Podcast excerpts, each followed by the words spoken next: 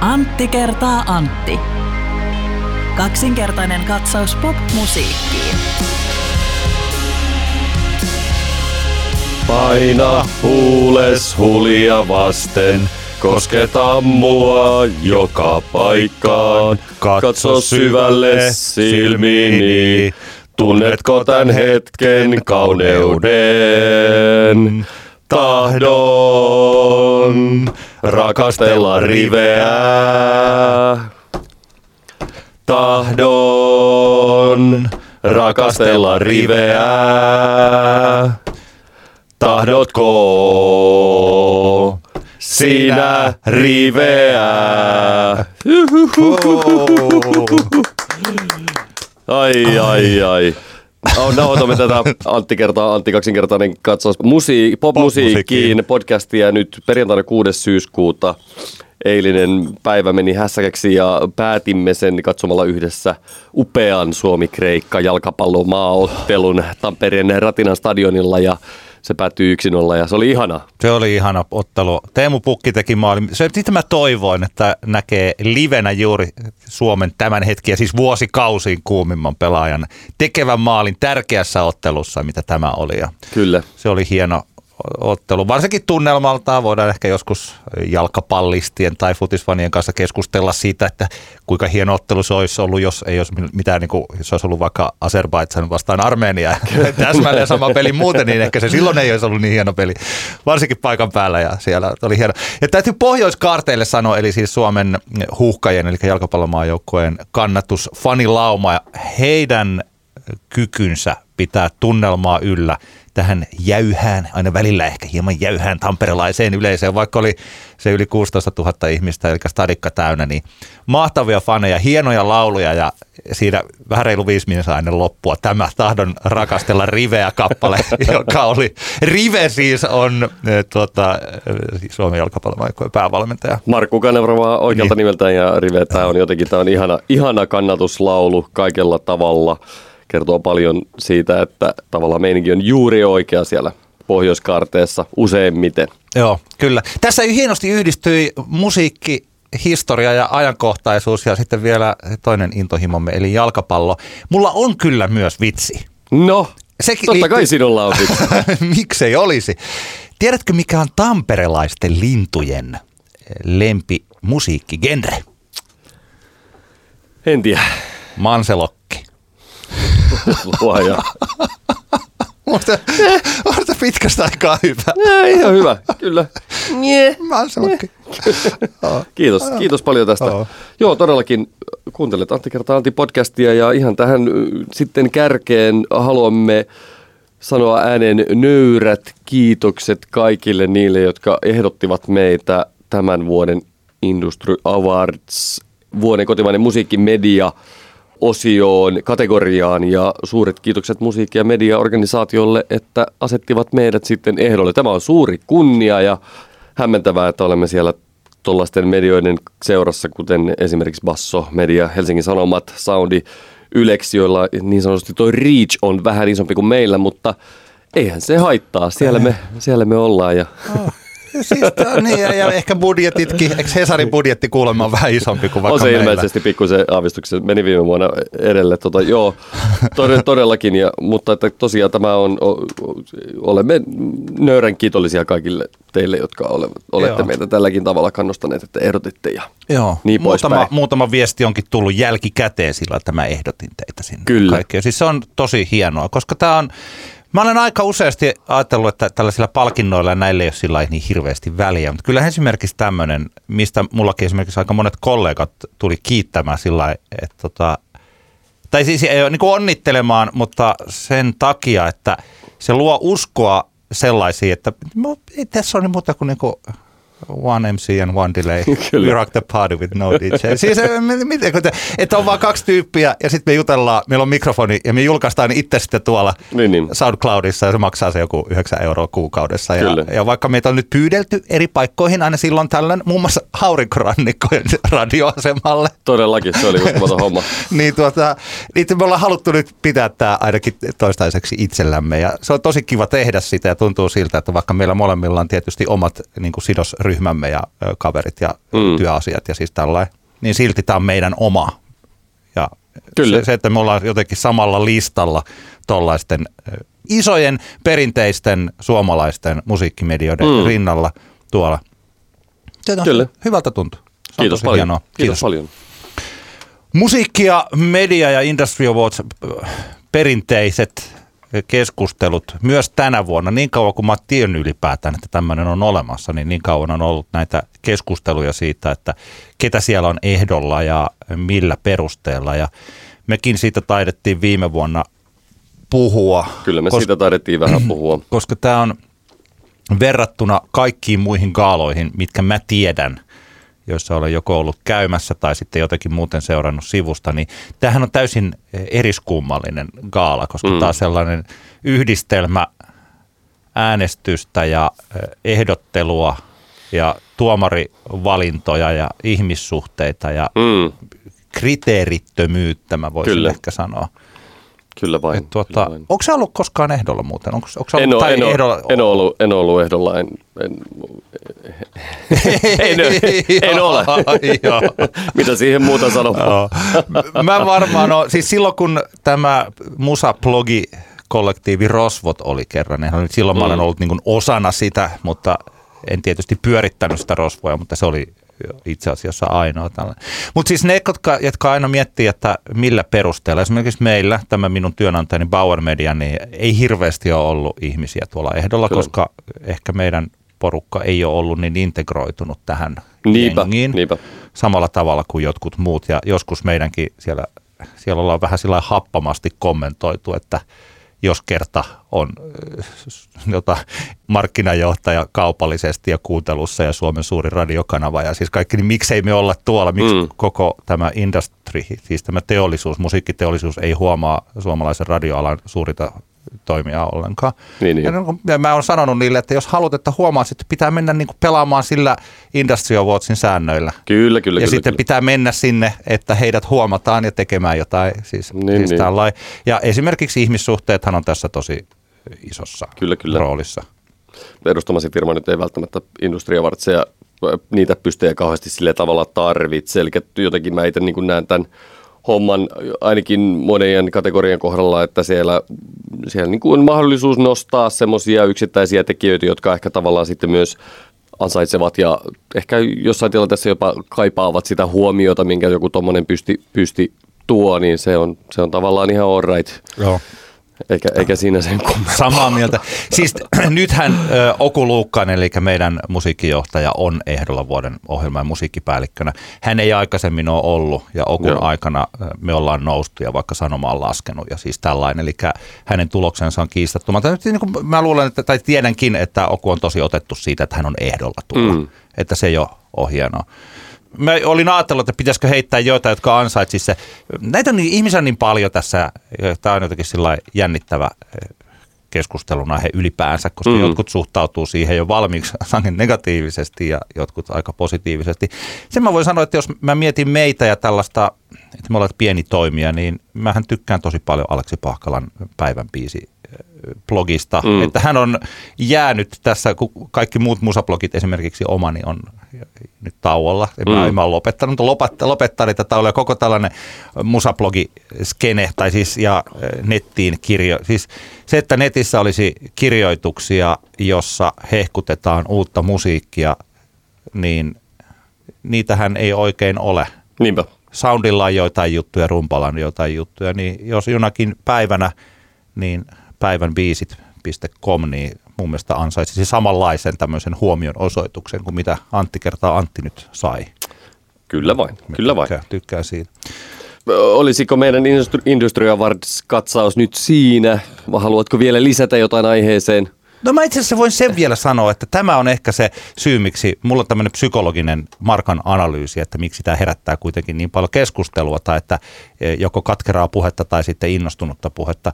Kun mulla oli, meillä oli meidän firman eh, tällaisessa, eh, mikä ihme, koko talo kasassa ja ensin luentoja ja sitten ryypätään ilta. Niin siellä oli Sari Siikander, joka on tämä näyttelijä ja Mm. improvisaatioteatteri Stella Polariksessa muun muassa mukana. Se oli pitämässä tämmöisen tota, toiminnallisen luennon, joka oli aika hyvä, vaikka mä Mhm. suhtaudun yleensä vähän skeptisesti kaikkiin tämmöisiin, niin se oli tosi hyvä. Niin hän sanoi, että erilaisten tutkimusten mukaan ihmiset kaipaavat eniten positiivista palautetta sellaisilta, joiden arvostelukykyyn he luottavat. Mm. Ja joita, että, että jos vaikka äiti sanoo, että on, kylläpä soitit hienosti sitä pianoa, niin se ei Mm. kelpaa. Se ei riitä.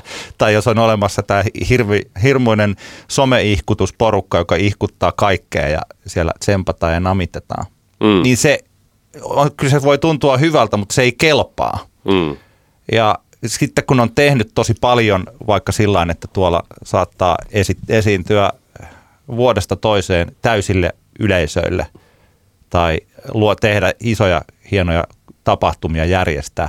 Ja kun kukaan siinä lähes joidenka arvostelukykyyn luottaa Mm. mm. ja joita kunnioittaa. Että jos sieltä päin ei koskaan tule minkäänlaista hyväksyntää esimerkiksi, mistä tällainen ehdokkuus voisi olla yksi esimerkki, niin se alkaa lopulta tuntua siltä, niin että miksen mä saa sitä. Mm.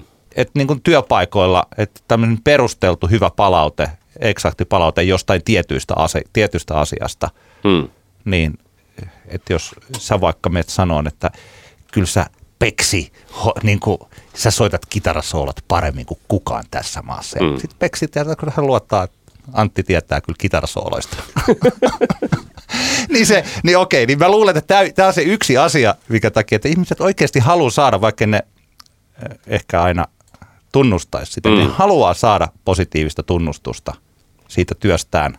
Ja tässä kun on nimenomaan ne ul, niin kuin ympärillä olevat ihmiset, jotka Mm. antaa sitä. Niin, niin, Kyllä.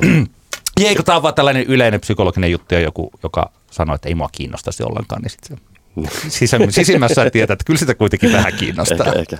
ehkä se, se muuten tuossa, mikä meillä äsken keskustelussa kävi ilmi, että, että yksi ehkä, mikä nyt voisi, olisi voinut olla hyvä lisä tuolla vuoden manageri kategoriassa olisi, olisi vaikkapa tuo Aki Roukala huomattu, koska tota, onhan se nyt kaikki, mitä maustetyttöjen ympärillä on tapahtunut tässä tämän vuoden aikana, niin onhan se nyt ihan totaalisen poikkeuksellista, Jaha.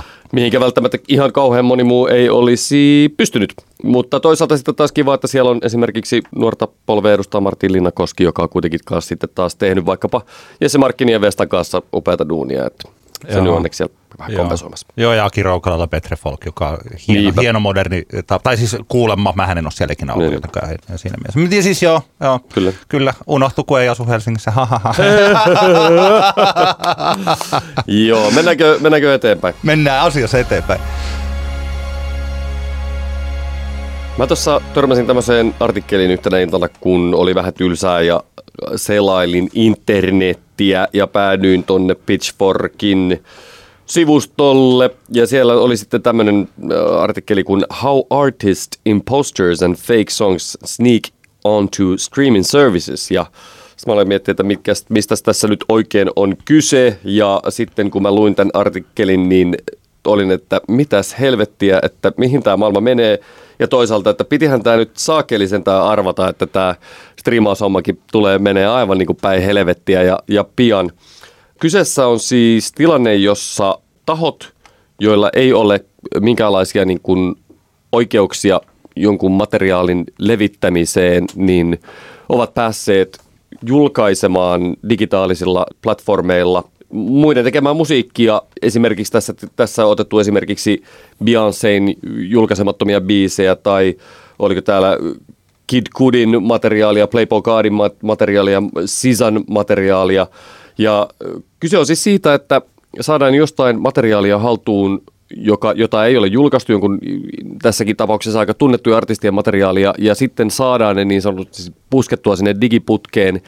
Ja ei siinä mitään, että näin tapahtuu, mutta toki se tavallaan to, ikävä juttu on se, että se materiaalin niin sanottu jakelija tässä tilanteessa, sehän on se sitten, joka sen rahan tekee. Eli käytännössä toi, toisten ihmisten tota noin, niin immateriaalioikeuksilla tehdään itselleen sitten fyrkkaa. Ja tota, tämä on hämmentävä juttu. Mitä fiiliksiä sulla tulee tästä koko hommasta, Antti? No minä olen ruvennut tässä miettimään nyt, kun vuosikymmen vaihtuu toiseen aivan hetken kuluttua, että tämä nykyinen musiikkibisnes alkaa, tai siis, siis aika iso, business on väärin sanottu, aika iso osa niistä rakenteista, jotka ovat vakiintuneet tämän vuosikymmenen aikana, niin ne alkavat olla sellaisessa tilanteessa, että mä pelkään, että kohta tämä koko juttu romahtaa. Mm. Tai ainakin muuttuu siinä mielessä epäluotettavaksi, että meidän mittarit ei enää toimi. Mm. Vähän samalla tavalla kuin mietimme demokratian kriisiä, että kun ihmiset uskoo valehtelua niin helposti Kyllä. ja sitten erilaista tällaista suora vaikuttamista, niin voidaan miettiä, että onko enää olemassakaan samanlaista kansan vaalia, kun siis demokratia mm. ei ole sitä, mitä se on ollut aikaisemmin, kun ihmisillä on väärät tiedot ja siis tällainen. Niin näissä striimeissä, siis tämä oli vain yksi osanen sitä outoa striimi bisnestä, mikä siinä on vaarassa mennä. Kyllä. Mehän puhuttiin silloin aikanaan näistä striimitehtaista, mm. eli että miten tämä yksi taho oli tuottanut lyhkäisiä biisejä – ja tehnyt niitä joitakin, nyt mä en muista enää kuinka paljon se oli, mutta Aivan joitakin niin kuin satoja kappaleita. Ja sitten hänellä oli näitä erilaisia hirmumäärä accountteja, jotka pyörittivät pelkästään näitä omia biisejä. Ja näinpä tämä kaveri sitten tehtaili kauhistuttavan määrän, tai en tiedä kauhistuttavan, mutta tehtaili kuitenkin rahaa Niinpä. kappaleilla, joita ei oikeasti ole olemassa. Ja sitten mm. samaan aikaan meillä alkaa olla algoritmien tekemiä biisejä. Kyllä. Sitten meillä alkaa olla algoritmi, joka suosittelee kappaleita ja sitten tämä soittolista systeemi, että on niin paljon erilaisia soittiksia, joihin joko mennään tai päästään.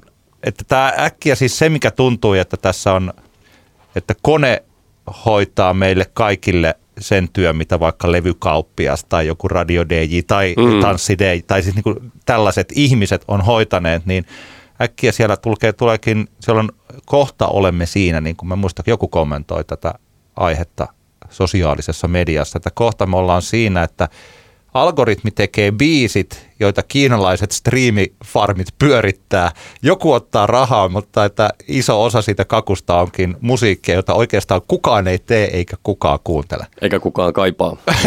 niin, ja kyllä. tämähän on tällainen niin sanottu dystooppinen kuva, että eihän se ihan näin ole, että mm. kyllä että siellä yhä on, nyt kun ne maustettu tosiaan, kyllä sitä yhä kuunnellaan ja kun niin, niin. katsotaan niin. terveisiä vaikka Väänäsen Samulille, joka tota, on myös ehdolla muuten Industrial Watchissa siis tuolla tota, Spotify-kuraattorina, niin niin tuota, että kyllähän tekee yhä siellä ihan sydämestään ne hyvät soittolistat meille kuunneltaviksi. Mm. Ja siis tällä, mutta että tämä kone alkaa olla vaarassa. Kyllä, kyllä. Se niin sanotusti vuotaa sieltä sun Joo. täältä. Sitten mä jos mietin tätä, tätä kuvioita, missä on, missä on niinku upattu tonne Spotify ja muihin musiikkipalveluihin, Apple Music ja muuhun näitä, näitä tavallaan niin kuin isojen artistien julkaisemattomia biisejä tavallaan luvattomasti.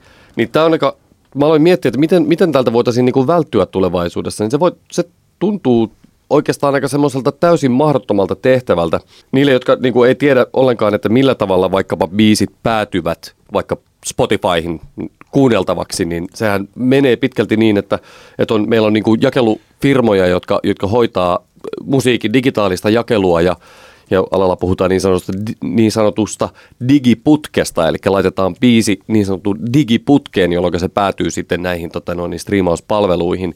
Ja nämä jakelufirmat tekee tätä työkseen, eli ne hankkii asiakkaita, levyyhtiöitä ja julkaisijoita ja sitten hoitavat niiden biisit sitten tiettyä provikkaa vastaan tänne digiputkiin. Ja voisin kuvitella, että tällä hetkellä vaikka Jenkkilässä tämän tyyppisiä eri kokoisia digijakelufirmoja on varmaan ihan järjetön määrä. Ja ne pumppaa sitä uutta joko niin sanotusti oikeasti tehtyä musiikkia tai sitten tällaisia niin fake-biisejä tai sitten luvattomasti biisejä, niin sitä, sitä musaa niin pumpataan tuonne ihan järkyttäviä määriä. Ja mä vähän veikkaan, että kun tiedetään, mikä, minkälainen, minkälaiset niin taloudelliset, tai miten niin Spotifyn liiketoimintamalli ei, ei ole ollut kovinkaan niin terve – eli se ei ole ihan hirveän paljon tuottanut, tuottanut voittoa se, se homma, niin mä veikkaan, että se, että ne yhtäkkiä nyt lisäisivät vaikka resursseja siihen, että siellä olisi jonkinlaisia portinvartijoita enemmän kuuntelemassa niitä kaikkia kappaleita ja tsekkaamassa niitä kaikkia matskuja, mitä mm. sinne niin kuin tuupataan näiden digijakelufirmojen kautta, niin mä en usko, että siihen tulee olemaan niin minkälaista resurssia vaikkapa Spotifylla tai Apple Musicilla. Eli jotenkin tästä tulee ihan tämmöinen niin fiilis, että what the hell, meillä on niin kuin kohta Spotify on vaan täynnä jotain semmoista vaan niin kuin mönjää, tiedätkö, niin. joka, joka tuntuu aika hurjalta. Mä en tiedä, jotenkin tästä tulee mieleen semmoisia kaikuja jonnekin vuosien taakse, kun internet ylipäänsä oli vielä silleen aika niin kuin vaiheessa aikana ennen sosiaalista mediaa, jolloin tuntuu, että esimerkiksi tämmöiset kaikenlaiset niin pop-up-ikkunat ja mm. spämmimailit tuntuivat niin kuin valtaavan kaiken sen niin kuin tietoliikenteen, mitä, mitä se tulee, kun sä avaat sun sähköpostin tai meet, meet selaan internettiä, niin jotenkin se, niin kuin, mä muistan sen niin kuin fiiliksen, Muistatko sen, kun niin pop-uppeja vaan tuli? Ihan meet jonnekin vaan vitsi random sivulle, niin yhtäkkiä sulla niin pop-uppeja auki. Mä tässä nyt, toisaalta nyt jos mietin tässä niin kun argumentoin tätä ajatusta vastaan, että sen takiahan meillä on juuri ne kuraattorit ja sen niin, niin. takia niin. meillä on olemassa viralliset soittolistat, että Kyllä. sitten sinne, jos ajatuksena, että kyllähän sinne mereen muoviroskaan mahtuu, että se kun kaataa sitä sinne ja me voidaan unohtaa se. Niin. se on siellä. Niin, siis okei, okay, tämä oli ehkä tyhmä vertaus siinä mielessä, että kun meri saastuu oikeasti, mutta että Kyllä. ehkä Spotify ja siellä ne serverit ottaa vastaan sitä tätä möniä. Mutta möniä on mutta mahtava. Mahtava termi. Siis mulla niin möniää. Kyllä. Joo. Juuri tässä katsoin, että kuinka monta biisiä Spotifyhin lisätään päivittäin, niin tämä on nyt viime keväältä musicbusinessworldwide.com, en tiedä yhtään tämän mm. nettisivuston luotettavuudesta, mutta sanoin, että 40 000 kappaletta per päivä, mikä on kuitenkin siis sillä paljon, että siitä kun voi laskea se 365 kertaa 40 000. Niin, niin se on tuommoiset löysät 14 ja puoli miljoonaa kappaletta vuodessa. Joo. että kuinka, onkohan, niin kuin, siis lähinnä, että eihän, eihän ne voi palkata, missä palkkaisi ketään ihmistä tutkimaan ne kaikki biisit. Niinpä, niinpä, ei se niinpä. sellaista, ei, ei pysty tapahtumaan. Lähinnä tässä, jos ajattelee kuluttajan kannalta, tämä ei ole niinkään suuri ongelma, koska kuluttaja voi kuluttaa sitä, mitä niin, niin haluaa, kyllä, kyllä. ja kuulee hittejä ja katsoo kuratoituja, ja kuuntelee kuratoituja soittolistoja. Mutta siinä vaiheessa, kun me mietitään tämä, jos me uskomme siihen, mihin ehkä nyt tällä hetkellä ei uskota enää ihan yhtä paljon kuin vaikka joskus viisi vuotta sitten, kun päätettiin, että lopetetaan kaikki muu musabisnes meillä stream, striimaus mm. on future is digital ja niin, niin poispäin. Niin, että jos meillä on paljon tätä möniää siellä, niin että mitenkä se raha, mikä tällä hetkellä myös niin kuin alkaa olla, tai se on aika tiukassa se raha mm. kaikille. Ainakin artistin suuntaan. Niin, paitsi ihan suosituimmille artisteille. Mm niin mitenkä tämä vaikuttaa, tämä mönjän määrä siihen rahajakoon? Ja jos mm. siellä on sitä mönjää ja jos meillä on olemassa näitä feikkikuunteluita, Niinpä. niin onko se niin, että Beyoncé tai JVG, niin he, hehän saavat sieltä ne tämmöiset suurimmat haikalat, ravintoketjun huippuartistit, niin mm. ne saavat ne omansa, mutta että tämä alkaa olla yhä merk- niin kuin vielä, onko se ikinä ollutkaan tällaiselle ei juurikaan suositulle artistille, niin onko se ollut mitenkään muuten merkityksellinen paikka muuta kuin se musa on siellä. Niin, se on promootio niin, ei, ehkä, ei ehkä taloudellisesti ole ollutkaan, mutta että ei se ainakaan kuulosta siltä, että siitä olisi tulossa, tulossa tällainen. Kyllä. Tämä muutenkin, tässä on ollut tällaisia mun mielestä muutosta huokuvia artikkeleja. TheWeek.com julkaisi viikko sitten, 31. päivä elokuuta, tämän artikkelin, joka on ollut jotenkin tässä tiedossa, mutta se oli taas hyvä muistutus. Sen eh, otsikko on The Coming Death of Just About Every Rock Legend. Ja niinhän se menee. Mä muistan, että mä olen kirjoittanut ensimmäisen tällaisen rock'n'rollin kuolemakirjoituksen. Taisi olla 2010 tai 2011, jossa Niinpä. mä ennakoin omasta mielestäni jotenkin fiksusti. Nyt mä yritin etsiä sitä, mutta mä en löytänyt sitä. Se oli tämä Stop Shake Honey Go, joku tällainen postaus e, jossa oli pikkasen sitten tätä samaa, että pikkuhiljaa noi rockitähdet alkaa olla – niin, että ne ei, ne ei osaa enää laulaa ja rock and roll muuttuu osaksi iskelmää ja, mm. ja kaikkea siis tällaista. Mutta että nyt tulevan vuosikymmenen aikana niin äh, rock, siis täällä listataan, niin tämä on jotenkin sillä tavalla, niin tämä on tosi niin kauheata, listata ihmisiä, jotka on vielä elossa ja ruveta ennakoimaan heidän kuolemaansa, niin tämä ei ole ehkä sillä ihan kosher puhaa. Mutta tässä silti on siis tämä konkretian takia. Bob Dylan on 78-vuotias. Mm. Paul McCartney 77, Paul Simon äh, ja äh, Simon Carfun, Art Carfunkel 77, Carol King 77, Brian Wilson 77. Kaikki nämä siis tällaisia Keith Richards, Mick Jagger, Jimmy Page, Johnny Mitchell, Robert Plant, Ray Davis, Roger Daltrey, Pete Townsend, Roger Waters, David Gilmore, kaikki tällaisia 73. Mm. Siis tällainen, että, että okei, he voivat elää satavuotiaiksi ja kaikki siis tällainen, mutta että kauanko he nyt oikeasti voi sitten niin, niin. tehdä.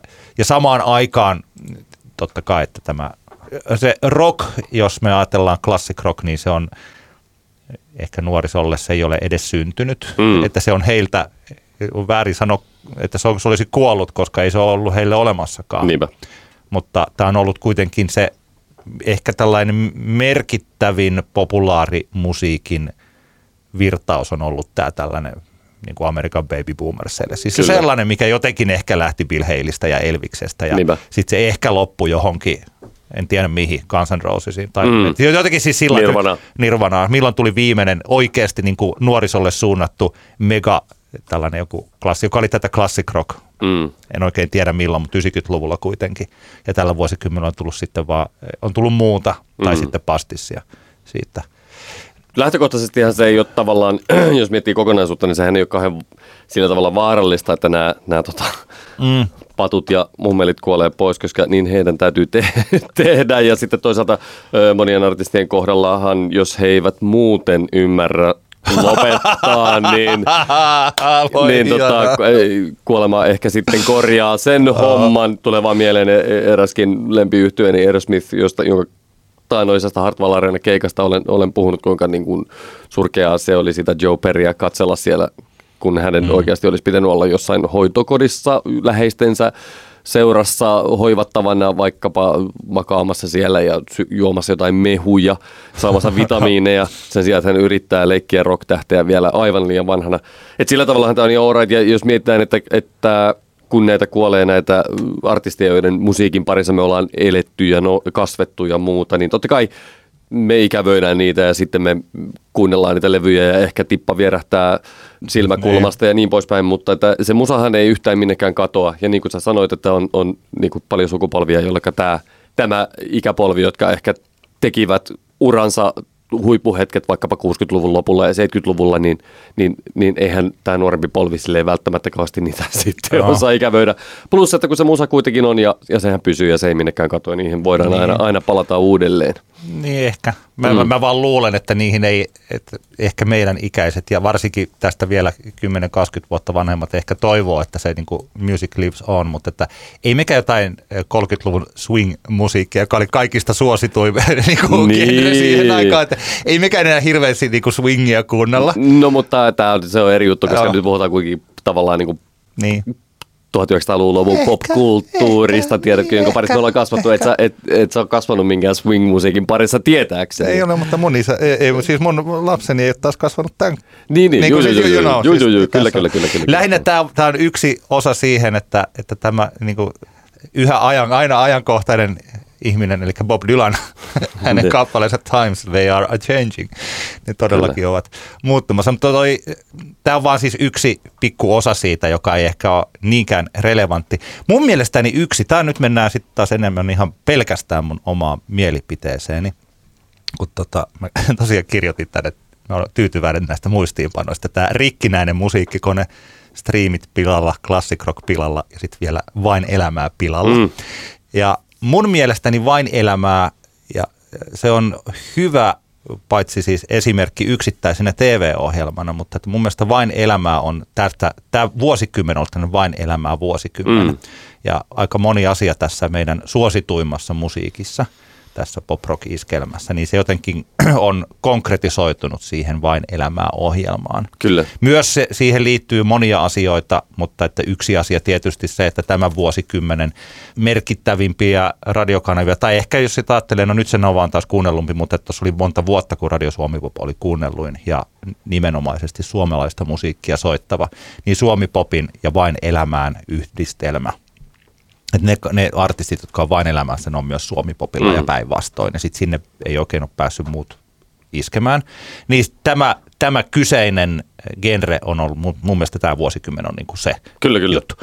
Ja vain elämäähän liittyy tietysti nämä tietyt artistit, että kun mm. sanotaan vain elämää, niin kaikille ehkä tulee jo mieleen ne kuvat joko sen pöydän ääressä tai sitten siellä laiturilla. Niin. Ja sitten silloin aina, niillä on aina hyvä meno. Kyllä, paitsi silloin kun itketään, mutta silloin joo, itketään just oikealla tavalla. Joo, mutta yleensä aina sillä niin kuin, ja kyllä, kyllä. sitten kiitetään, että kun tultiin sinne ja sitten tehdään mahdollisia, yritetään tehdä joko hittiä tai sitten sillä hauskaa yllättävää Kyllä, kyllä. Siihen TV-ohjelmaan hyvin sopivaa yllätyksellistä kappaletta. Kyllä. Ja tietysti siinä on suuressa osassa tämä tarina, Mm. eli nämä näiden artistien tarinat, että jos tämä vuosikymmen on ollut sitä, tota, että tehdään hittejä ja tehdään varmoja, yritetään siis, että se on tehnyt tämän hittituotannon näkyväksi se ohjelma, Mm. ja lisäksi sitten on olemassa tämä tarina, eli että artistit kertovat niitä kipeitä muistoja. Ja mun mielestäni, tää, okei ne hit, hittitehtailu, niin sehän jatkuu ja se muuttautuu sitten sen mukaan, että Mhm. mm. mitä yleisö, yleisön maku ei muutu kovin nopeasti. Mutta mun mielestäni tämä alkaa pikkuhiljaa olla tämä tarinavetoinen artisti. Siis, niin kuin artistibrändejä rakennetaan näiden tarinoiden ja elämäkertoja sellaisten kautta, niin mulle ainakin se alkaa olla sillä, että mä, mä en niin kuin jaksa olla kiinnostunut lainkaan Aivan. enää mistään. Mutta vo, voiko tässä nyt olla vaan semmoista, että tässä tavallaan tässä nyt on niin kuin tavallaan lypsetty toi homma sillä tavalla, ö, tavallaan ymmärretty se, sen, niin kuin, sen markkina-arvo, joka on tavallaan niin kuin luonnollinen homma siinä, että kun artisti tekee tietyn määrän aikaa musiikkia, julkaisee tietyn määrän albumeita ja ihmiset rakastaa sen artistin musaa, niin me tavallaan näiden artistien urille pystytään pelaamaan semmoista lisäaikaa sitten tietyssä kohtaan avaamalla, se, avaamalla tavallaan se tarinan luukku.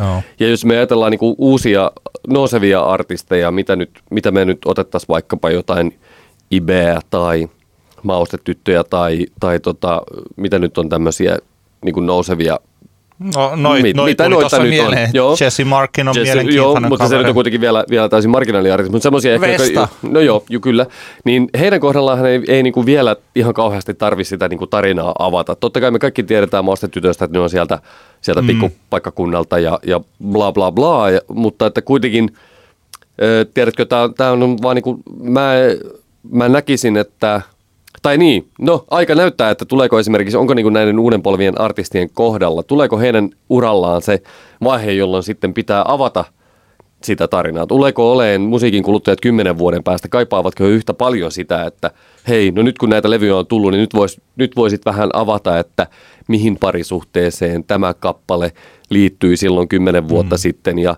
ja, ja tota, miksi kävit silloin pohjalla ja niin poispäin. Tiedätkö mitä se meinaa? Tiedän. Tämä on, mun mielestä siis tämä on mahdollista. Ja tarinathan ovat niitä, jotka ovat olleet olemassa niin kauan, kun ihmiset ovat osanneet puhua. Ja tarina, tarinan kerronta on siis yksi vahvimmista tavoista herättää mm. tunteita ja siis tehdä. Hyvä tarinan kertoja on se, joka on aina vahvoilla siis Niin, niin. kaikessa tässä meidän maailmassamme. Mutta mä ajattelin tässä, tätä, ja mähän voin olla täysin mm. väärässä tässä. Sen Niin, takia niin. mä tuossa sanoinkin, että tämä on mun mielipiteeni. Tässä on ehkä enemmän myös siis, että aina pitää varoa, jos me tässä keskustellaan, niin kuin, että erottaa sen, mikä on itselle, Kyllä, ja sitten kyllä. se, mitä yrittää analysoida tätä ulkopuolista maailmaa. Että jos mulle tarinat alkaa olla eh, kuolleita tai mä oon kyllästynyt jokaisen artisti, Mm. jokaiseen, eh, vaikka sinänsä he, heille itselleen tärkeeseen, mutta että jokainen koulukiusaus tai joku tämmöinen kipeä erotarina tai jot, Mm. mm. jotkut tällaiset näin, niin ne, ne on mulle jotenkin tosi tylsiä. Kyllä, ja se kyllä. on sääli eh, niin kuin jotenkin sillä, että mä mielelläni kokisin niitä tunteita sen jonkun artistin kanssa, mutta kun ne on Hmm. mm. kuultu niin monta kertaa. Mä siis itselleni, mä vertaan tätä sellaiseen kuin tuossa vuosikymmenen alussa, että kuinka paljon oli, josta tuli ihan termikin, kaikki nämä kissa- ja hauskat eläinvideot ja Mm. mm. siis tällaiset, missä lokki kävelee hassusti tällaisella peltikaiteella ja sitten se jaloilla tömistää, sitten sieltä kuuluu sitten känk, känk, känk, känk, känk, känk, känk, känk. Ja siis tällaiset, jotkut Dudsonit tekee, ampuu toisiaan jollain ilotulitusraketeilla. Mm. Että niinku kiinnostaako vielä joku hauska, jos mä yritän tuolta löytää joku hauska, hauskan Siis eläinvideon. ne, ne, ne eläinvideot ei ole hävinnyt yhtään minnekään, Antti. Ne on siellä edelleen siellä internetissä, mutta sä, et, sä oot vaan niinku siirtynyt eteenpäin sun Onko- elämässä. En mä, no siis, kyllä, kyllä ne on siellä, mutta niiden suosi, siis suosio, onko meillä olemassa jotain, neille, ei tuolla niinku viihdeuutiset, että katso hauska eläinvideo. Vai onko? Siihen alku, alkuvuodesta, siis alkuvuosikymmenestä oli sellaisia. Joo, kyllä. Ehkä se oli niin. Sitten, se Niin mä mulla- ajattelin vähän, että onko, tarinoille, näille artistitarinoille, mulle on käynyt se niin, sama. niin, aivan, joo, joo. Mutta sitten jos koitetaan vähän niin kuin laajempaan kontekstiin, niin voisiko tämä olla, että tämä tavallaan niin kuin vain elämää kulttuuri, voisiko se olla semmoinen, joka olisi erityisesti t- ehkä meidän ikäisille ihmisille ja vähän vanhemmille, että se olisi niin kuin meille semmoinen ominainen, että me juuri niin kuin me kaivataan tätä. sitä tavallaan kokonaisuutta, tiedätkö? Mm. Tämän hetken 15-vuotiaat, viiva 20-vuotiaat, tulee, voiko, voiko se olla, että heidän tavallaan niin kuin viihteen kuluttamistavat ja, ja elämä muutenkin menee sillä tavalla, että, että he eivät, heille ei tule 15-20 vuoden päästä sellaista tilannetta, että he haluavat niin kuin nähdä telkkarista, kun heidän lempiartistinsa kokevat aitoja tunteita niin kuin telkkarikameran edessä. Mä en, Niin. mä en tiedä. Jotenkin joku antropologi, kulttuuritutkija saattaisi tota hy- hyvin, hyvin ehkä sanoa paremmin siihen, että voiko tämä olla, että tässä on niin jotenkin meil, meidän sukupolvelle ominainen homma tässä, että miksi tämä vain elämään juttu tuli nyt ja miksi se on ehkä nyt sitten lypsetty tyhjiin, koska jotenkin voisi kuvitella, kun nyt tämä uusin vain elämää kausi, joka on taas tämmöinen All Stars, niin sanottu All Stars-kausi, joka on siis kausi numero 10 ilmeisesti, niin jotenkin ehkä voisi kuvitella, että sen jälkeen ei välttämättä nyt enää tuu vain elämää kausia. Saapa nähdä. Kysymys on, niin, niin, mä taisin, mä muistelen, että mä olen tässä samaisessa meidän podcastissamme sanonut, että vain elämää voi jatkua hamaan tulevaisuuteen. Niinpä. Ja mä ehkä yritän vielä, vähän mielelläni muutan mielipidettäni, jos saan lisää tietoa esimerkiksi tästä ulkopuolisen, jos ulkopuolinen maailma näyttää esimerkiksi, että Antti, toi sun hölinäs oli ihan perseestä, eikä totta ollenkaan, niin mä sanon, että no joo, ok, ok, hyvä, mä muutan mielipidettäni. Siinä mielessä en ole niin kuin, niin kuin nettikeskustelija, vaan tällainen oikea keskustelija. Tilannehan on se, että kuinka paljon tuota katsotaan, niin sitten he tekevät päätöksen siitä, että jatkuuko se. Mm, Sillähän nyt tässä on tapahtunut näissä television katsojaluvuissa on tapahtunut tällainen jännittävä äh, raportoinnillinen muutos, että kun aikaisemmin aina telkkariluvuista puhuttiin tästä keskikatsojamäärästä, Mm. sehän on aina pienempi kuin sitten se tavoittavuus, että kuinka paljon, että jos joku katsoo vaikka sen vartin, jos on puolentoista tunnin ohjelma, joku katsoo vartin, niin se lasketaan yhdeksi, mutta sitten katsotaan se koko katsojamäärä, niin se aina ennen vanhaa puhuttiin keskikatsojamäärästä. Mm. Ja nykyään sitten, kun jokainen meistä on media ja jokainen mediatalokin on media, niin sitten mediatalot puhuvat omista televisio-ohjelmistaan tietysti sillä suuremmalla luvulla.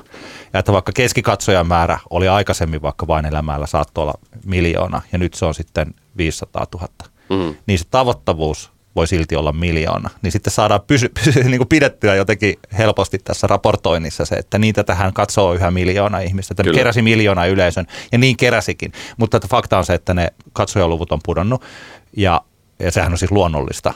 Mutta Mm. että puoli miljoonaa tai 600 000 tai mitä ikinä tätä nyt katsotaanhan. Nythän siis tänään kun me puhutaan, niin on tullut se joku ennakkojakso, mutta tänään siis se varsinaisesti alkaa illalla. Että sehän voi hyvin kerätä se 800 900 000 nähtäväksi jää. Mutta että puoli miljoonaa suomalaiselle viideohjelmalle mun mielestä on hyvin. Kyllä, kyllä. Ja jos he tekevät ton, se- on se tuotanto kaikki valmiina siis tällä ja niin kuin, mun mielestäni, vaikka ne katsojaluvut on laskenut, niin ei se ole siinä, se on silti hyvä. Kyllä, kyllä. Hyvä Joo, joo. varmaan. Näin, näin mä uskon ja joku Näinpä. TV-jamppa pystyy sanomaan, sanoa sitten toisen. Tietysti tässä alkaa olla semmoinen juttu, että äm, äm, äm, äm, voi, kuinka, mitä voi sanoa ja mitä ei. En sano mitään nimiä enkä mitään sellaista, mutta jos oletetaan, että jossain firmassa olisi joku sellainen ajatus, että artisteilla olisi joku nokkimisjärjestys Mm. esimerkiksi, että kaikki Suomen artistit eivät välttämättä ole käytettävissä tähän ohjelmaan, koska Niin. he saattavat olla vaikka jossain kilpailevassa firmassa korkeassa näkyvässä asemassa, Niin. niin. niin sen takia heitä ei ehkä oteta tonne. Niin se pooli artisteja on vielä pienempi, että se ylipäänsä on Suomessa pieni. Niin. Ja sitten sitä leikataan vielä aika iso osa oikein menestyneitä artisteja, jotka olisi valmiita tuleen tonne. Niinpä. Ja sitten leikataan pois ne Martti Syrjät ja sellaiset, jotka niin kuin, haistattanut paskat monena vuonna peräkkäin, Mm. jotka ei halua tulla mitenkään sinne. Niin oikeasti niin kuin loppuu se jengi. Niinpä. Että kohta se muuttuu sellaiseksi, että no meillä on nämä tietyt tyypit täällä, ne tekee toistensa biisejä. Mutta jos ihmiset katsoo, että siellä on vaikka Lauri Tähkä ja Paolo Vesala, Elastinen, Mm. Antti Tuisku. No kai aina siellä. Niin. Eihän se ole mitenkään mahdotonta. Niinpä, niinpä. Voisi tehdä semmoisen. Kyllä, Se- kyllä. Tällä. Niin, että eh, joo, siinä on vaikea saada ehkä sellaisia artisteja, jotka herättävät mielenkiintoa, kun Niinpä. suomalainen musiikkibisnes ehkä saattaa olla tällainen, jo, jo jossain määrin hieman jakautunut tällä hetkellä. Kyllä. Niin. Aivan totta. Joo. Onko musiikkikone rikki vai eikö? tästä ei tullut kokonaisvaltaista näkemystä, koska sitä on vaan hyvin vaikea sanoa, mutta on olemassa mun mielestäni tällaisia tiettyjä pieniä ennusmerkkejä siitä, että tämä nykyinen meno ei ainakaan ihan tällaisena jatku nyt, jos me kymmenen vuoden päästä katsotaan sitä vuosikymmentä, joka nyt tällä hetkellä on alussa, niin mä luulen, Näinpä. että siitä on tulossa sangen toisenlainen. Mutta mennään asiassa eteenpäin. Me aloitamme uuden Toivottavasti tästä tulee sarja. Jotkut meidän sarjat, esimerkiksi Vanha mies huutaa pilvälle loppu, kun me käsiteltiin kaikkia sitä maailmaa. Kyllä. Mutta niin hyväksi, että ei tarvitse huutaa Maailma meni valmiiksi. joo, joo, nyt ei kaikki ole. Ja tämän osion nimi, sinä Antti keksit tämän, mitä hänelle tapahtui. Tämä on vähän tämmöinen whatever happened to. Kyllä, whatever happened to Corey Haim, niin kuin joku muinainen indie pop yhtye lauloi. Anyway, joo, tota, tämä osion niin kuin inspiroitu ihan sillä, että mä oon viime aikoina miettinyt yhtä ryhmää paljon, ehkä jopa jonkun mielestä liian paljon, mutta haluan nyt kuitenkin puhua tästä asiasta ja, ja siitä inspiro, inspiroituneena ajattelin, että tähän voisi olla ihan hauskaa, että me otettaisiin vaikkapa joka viikko yksi artisti tai artistiryhmä tai bändi, jota, jotka ovat hävinneet kartalta tai muuttuneet aivan täysin. Sitten mietitään, että miksi, miksi näin tapahtui. Ja niin mitä tapahtui mitä, ja miten ja kyllä. miksi. Joo. Anyway, mitä hänelle tapahtui osiossa? Tällä kertaa otsikon pitäisi oikeastaan olla, mitä heille tapahtui, koska tämä saattaa kuulostaa nyt aika, aika tällaista randomilta, mutta kyseessä minä otan tällä kertaa puheeksi White Girl Mob-nimisen kolmikon, jotka vaikuttivat tuossa 2010-luvun alkupuolella lähinnä tuolla Oakland, California kaupungissa siellä alueella. Ja White Girl Mob oli tämmöinen tota niin kolmikko, kolme räppäriä, Sean, Lil Debbie ja V Nasty. Ja tämä kolmikko muodosti, muodosti tämmöisen tota niin löyhän kollektiivin nimeltä White Girl Mob. Ja, ja tota, he tekivät rap-musiikkia tämmöisellä kulmalla, joka tässä kohtaan vajaa kymmenen vuotta myöhemmin voidaan ajatella, että se oli jossain määrin edelläkävijä touhua sekä hyvässä että pahassa. Ensin nopeasti näistä artisteista. Kreisho on oikealta nimeltä Nastasia Gail Zolot ö, on ehkä tunnetuin tästä kolmikosta sen takia, että hän oli ainoa, jolla oli varsinainen edes jollain tavalla hitti vuoden 2011 nerokas Gucci Gucci biisi. Lil Debbie, eli Jordan Capozzi, oli, oli sitten tämä Mimmi, joka hengas Creationin kanssa tällä Gucci Gucci videolla. Ei räpännyt siinä, on, on sitten teki muun muassa Got a Ball-nimisen mahtavan räppibiisin V Nastin kanssa, joka on tämän, tämän tota, kollektiivin kolmas jäsen. Ja V Nasty oikealta nimeltään Vanessa Renee Reese. Öö, on taas sitten se artisti, josta Creation räppää tällä Gucci Gucci biisillä, kun hän huutaa, että free V, I'm yelling free nasty till my throat is raspy.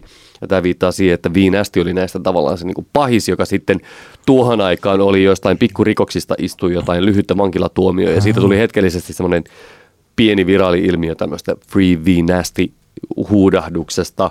Ja hän on ollut Free ASAP Rocky huudahdusta, ehkä joku saattoi tuossa kesällä kuulla ja niin poispäin. Mä muistan Free Vinona Rider, silloin kun hän myymällä varkaudesta joutui Kyllä, kyllä. Totta muuten. Hän, alussa hän näpisteli, se oli, se oli erikoinen juttu. Mutta siis anyway, mik, miksi niin kuin ylipäänsä tästä puhutaan? Mä, mä haluan puhua tästä, tästä sen takia, että Gucci Gucci on edelleen nerokas kappale. Mä soitin sitä aikoinaan jonkun verran DJKlla, ehkä alkuun silleen niin huumorimielessä, mutta sitten kun mä tajusin, kuinka hyvin se biisi toimii ja kuinka oikeasti se on aika hyvä kappale, mä oon sitten soittanut sitä ihan niin sanotusti vakavissaan, ironia vapaastikin. Ja ja tota, 2011 sanotaanko näin, että et, et valkoinen rap ei ollut vielä ollenkaan samassa asemassa, mitä se on tällä hetkellä. Mä katsoin tuossa vaikka 2011 vuoden, vuoden Top Geniusin Top 100 Rap Songs listaa, niin siellä oli, siellä oli jos puhutaan valkoisista artisteista, siellä oli Eminem, sitten okei, okay, Macklemore, Action Bronson, Yellow Wolf, ne vasta niin kuin aloitteli uraansa siinä kohtaan. Ja sitten on tapahtunut aika paljon siinä – mikä voidaan toki nähdä kulttuurillisena omimisena tai luontavana kehityskaarena tai miten kuka, kukakin ikinä sen käsittelee, mutta sitten on tullut artisteja kuten Machine Gun Kelly, Kelly Mac Miller, Post Malone ehkä isoimpana, Lil Peep, edesmennyt Lil Peep, Logic, G-Eazy, Lil Xan ja, ja Bad Baby, johon ehkä sitten tämä White Girl Mob kolmikko vertautuu. Jos Bad Baby olisi aloittanut noihin samoihin aikoihin, niin hän todennäköisesti hän olisi ollut osa White Girl Mobia. Onko tämä muuten, se, tällä tulee tähän väliin, siis kun sä sanoit, että he olivat edellä aikaansa, niin tarkoitatko sä nimenomaan tätä ihonvärikysymystä no, vai jotain, oliko siinä muutakin musiikillista no, esimerkiksi? No tavallaan siis siinä oli musiikillisia seikkoja, koska tämä tavallaan niin kuin, tai tätä on ehkä, ehkä vähän vaikea määritellä, mutta enemmänkin ehkä juurikin siinä, että, että jos, kun meillä on ollut paljon, paljon oli, oli jossain vaiheessa paljon puhetta vaikkapa siitä, kuinka, kuinka tota Post Malonia kritisoidaan siitä, että hän ottaa tavallaan niin kuin kulttuuri, omi rap-kulttuurin estetiikkaa ja tekee sillä itsestään ison tähden, eikä sitten anna kunnioitusta takaisin. Niin ehkä tämä White Girl Mobin touhu oli hyvin vahvasti sitä tietenkin sillä erotuksella, että heistä ei tullut mitään järin isoja tähtiä. Ja tämä hommahan niin kuin eskaloitui oikeastaan siinä kohtaan, kun Viinästi alkoi haastatteluissa käyttämään N-sanaa. Ja siihen, siitähän ihan ymmärrettävästi aika monet tahot sitten vähän silleen, että hei, okei, nyt, niin, nyt tavallaan niin kuin tietyt rajat on ylitetty, että, että se oli ihan ok, että he tekivät niitä heidän niin kuin räpibiisejä, jossa tavallaan monella tapaa otettiin vaan suoraan niin kuin sen niin kuin mustan mm-hmm. musakulttuurin elementit ja sitten tehtiin, he tekivät omasta niin kuin Oaklandilaisesta valkoisesta näkökulmastaan näitä biisejä. Mutta ehkä tässä on tämä niin kuin yhteys siihen, että mitä, mitä, mitä tällä hetkellä tapahtuu. Ja, ja tota, mutta tämä on, tämä on mielenkiintoinen kolmikko ja, ja sitten jos me mietitään, että mitä näille tapahtui näille tyypeille, koska tämä hommahan, tämä White Girl Mob hommahan niin kuin levisi käsiin varmasti pitkälti esimerkiksi just sen takia, että todet, että jengi niin kuin tajusi, että hei, että tämä nyt ei, tässä on nyt vähän niin kuin tämmöinen niin kuin tietyllä tapaa ei niin kosher kulma siinä, että nämä niin kuin mimmit tavallaan ottaa tämän räpikulttuuria tekee. Hei, sori, siis pääset kohta kertomaan, mitä mm. heille tapahtui, koska minuakin se kiinnostaa. Mutta siis oliko tässä, koska nyt kun mä katson vaikka tätä Kutsi Kutsi videoa mm. ja mietin, että tämä on tosiaan tullut silloin toukokuussa 2011 ja tämä on ollut vielä tällaista indie-ironia-aikaa. Kyllä. Onko näillä, siis että, että mikä se heidän tällainen suhtautumisensa, koska tohon aikaan oli kun se tuntuu jännittävällä tavalla niin vanhentuneelta, mm. mutta jollakuilla ihmisillä saattoi olla vaikka ironiset rekkamieslippikset päässä. Kyllä, kyllä. Ja nykyään se joko on ihan ok tai sitten sit sitä ei pidetä, mutta ei kukaan, tai aika harvoin mun mielestä tuntuu, että pukeutuu vaikka niin kuin, että ironia olisi tyylikästä. Niin, niin. Nykyään ei kukaan voi olla ironisesti mitään, tai kukaan voi olla, moni voi olla mitä ikinä haluaa. Mm. en, en lähde siihen, nykyään ei voi sanoa mitään. melkein, kyllä, jo, kyllä. melkein jo haksahdi tuolla argumentaatio. Mutta joka tapauksessa sitten toi mm, aika on ollut, tässä on kahdeksassa vuodessa tapahtunut tosi paljon. Että mm. tämä, pukeutuivatko he ironisesti niin kuin räppärit aikana ennen kuin vaikka kulttuurinen omiminen tai Too mm. tai tällaiset oli olemassa – vai oliko ne ihan oikeasti tuollaista jengiä? Vai oliko se huumorikollektiivi? Ei se, ei se missään nimessä tämä niinku huumorikollektiivi ei ollut. Ja, ja tästä täytyy niinku huomioida, että nämä, nämä mimmit esimerkiksi, ne ei ollut mitään semmoisia niinku cheerleader-tyyppejä. Mm. Ei ulkonäöltään, ei pukeutumiseltaan, ei niinku ulosanniltaan, ei miltään. Eli, eli tämä on selkeästi ne on ollut vähän tämmöisiä niinku outcast niin kuin, tyyppejä – ja, ja tota, joku voisi käyttää hipsteri-sanaa näiden, näiden niin kuin mimmien kohdalla. Eli Eli tota, tässä, tässä tulee tavallaan tämä tämmöinen niin mielenkiintoinen kulma ja tämä oli ihan hyvä tämä sun niin ironia ja vuosi 2000 läppä, koska tässä on niin kuin varmasti joku määrä ollut tässä heidän niin kuin musiikissa ja vaikka tämä Gucci Gucci biisi, jossa kritisoidaan niitä tavallaan pintaliitomimmejä, jotka pitää niitä merkkivaatteita ja ovat ehkä niitä cheerleadereita sitten, niin tota, kritisoidaan heitä tietyllä tapaa tämmöisellä I don't give a fuck asenteella, oh. jossa on sitten mukana hieman sitä, sitä ironiaa. Tätä naisia myös yhdistää se, että he, tai tämä on niinku, mä, mun on niinku ehkä vähän vaikea selittää tätä omaa niinku vietymystä tämä kuvio, mutta, että, mutta nämä, nämä on myös niinku kaikki, kaikki nämä kolme, niin, tai ehkä se on, ehkä se, tavallaan mä rakastan Freaks and Geeks TV-sarjaa. En tiedä, oletko nähnyt ja jos joku ei ole nähnyt, niin se kannattaa ehdottomasti katsoa. Ehkä parhaita jenkkiläisiä nuorisosarjoja, mitä ikinä tehty. Ehkä paras. Ja musta tuntuu, että jos Freaks and Geeks olisi tehty vuonna 2010-2011, niin siinä saattaisi olla hyvin, tämän ty- hyvinkin saattaisi olla tämän tyyppisiä hahmoja, jotka on niitä koulun outcasteja, mutta jotka ainakin niin kuin itse uskovat olevansa aika viileitä ja vähän niin kuin edellä muita tavallaan niitä perus tyyppejä siellä koulussa. Ehkä tämä on se, niin kuin, mikä, mikä mua tässä niin kuin viehätyttää. Joo. Plus sitten se, että mitä heille kuuluu nykyään. He, he tota, jos lähdetään Creationista, hän julkaisi juuri Ambient-albumin. Oho, oho. Lil Debbie, äh, eli Jordan Capozzi tekee tällä ristimänimellä Jordan Capozzi, hän tekee tämmöistä niin, kuin niin sanotusti semi-uskottavaa elektronista musiikkia. Ja sitten toisaalta Lil Debbie nimellä tämmöistä, tekee paljon DJ-keikkoja, soittaa EDM ja, ja, tota, ja, ja, ja bro-steppiä, tämmöistä varmaan, joka niin Jenkkilässä vielä niin kuin monissa paikoissa on aika, aika suosittua yökerhomusaa. Plus, että hän, hän promotoi kaikkea kannabikseen liittyvää. Mutta kuitenkin niin kuin aika, aika pientä, pientä niin kuin touhua. Viinästi taas tuntuu ainakin Instagramin perusteella lähinnä viettävän aikaa jossain lähiössä ja eikä, eikä selkeästi voi ihan kauhean hyvin, mutta kuitenkin sen verran hyvin voi, että jaksaa Instagramin päivittäin postata hirveän paljon musaa. Mutta tämä oli mun mielestä, mu, äh, anteeksi, niin kuin materiaalia ah, joo, joo, joo. Sieltä, sieltä kadulta. Viinastista muuten täytyy, täytyy sanoa, että hän ehkä oli lähinnä tästä kolmikosta siinä, että oli, olisi jotain niin kuin uralleen niin kuin isästi tapahtunut, hän julkaisi Gucci Manein kanssa yhteisalbumin BAYTL vuonna 2011. Toki tässä kohtaa täytyy huomioida, että Gucci Mane toi aika Gucci Mainille taisi olla aika vaikeaa. Hän oli sisällä ja ulkona vankilasta koko ajan ja, ja taisi julkaista jonkun 150 albumia erinäisten artistien kanssa tuossa siinä no. vuosikymmenen vaihteessa, eli, eli se ei välttämättä ihan kauheasti kerro, että hänen kanssaan on joku päätynyt albumin tekemään. Mutta tämmöinen kolmikko ja suosittelen vahvasti, jos Creationin Gucci, Gucci Gucci kappale ei ole tuttu, niin se kannattaa ehdottomasti kuunnella. Tämä oli aivan ihastuttava tällainen kai, niin kuin, siis löytökautta. Mä, siis toi biisi on varmaan, mä oon kuullut sen. Tai sitten mä vaan sanon, että mä oon kuullut sen, koska mä en halua vaikuttaa sivistymättömältä.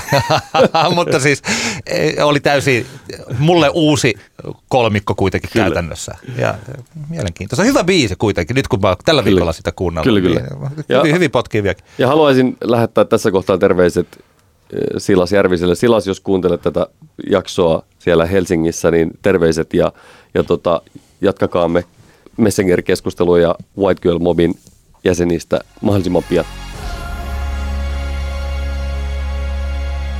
Siirtykäämme, älä nuku tämän ohi osioon. Nyt meillä onkin paljon, eli meillä on neljä kappaletta ja nämä kaikki on tällaisia musiikkikappaleita. Nyt ei ole dokumentteja eikä mitään sen kummempia, vaan tuota, ihan oikeiden ihmisten tekemiä oikeita lauluja. Kyllä. Joista on kaksi kotimaista ja kaksi ulkomaista ja kaksi sulta ja kaksi multa. Kumpi haluaa ottaa ekaksi? No mä voin vaikka aloittaa tästä, koska tämä mun ensimmäinen Älä nuku tämän ohi kappale menee otsikolla Kesän paras biisi. No.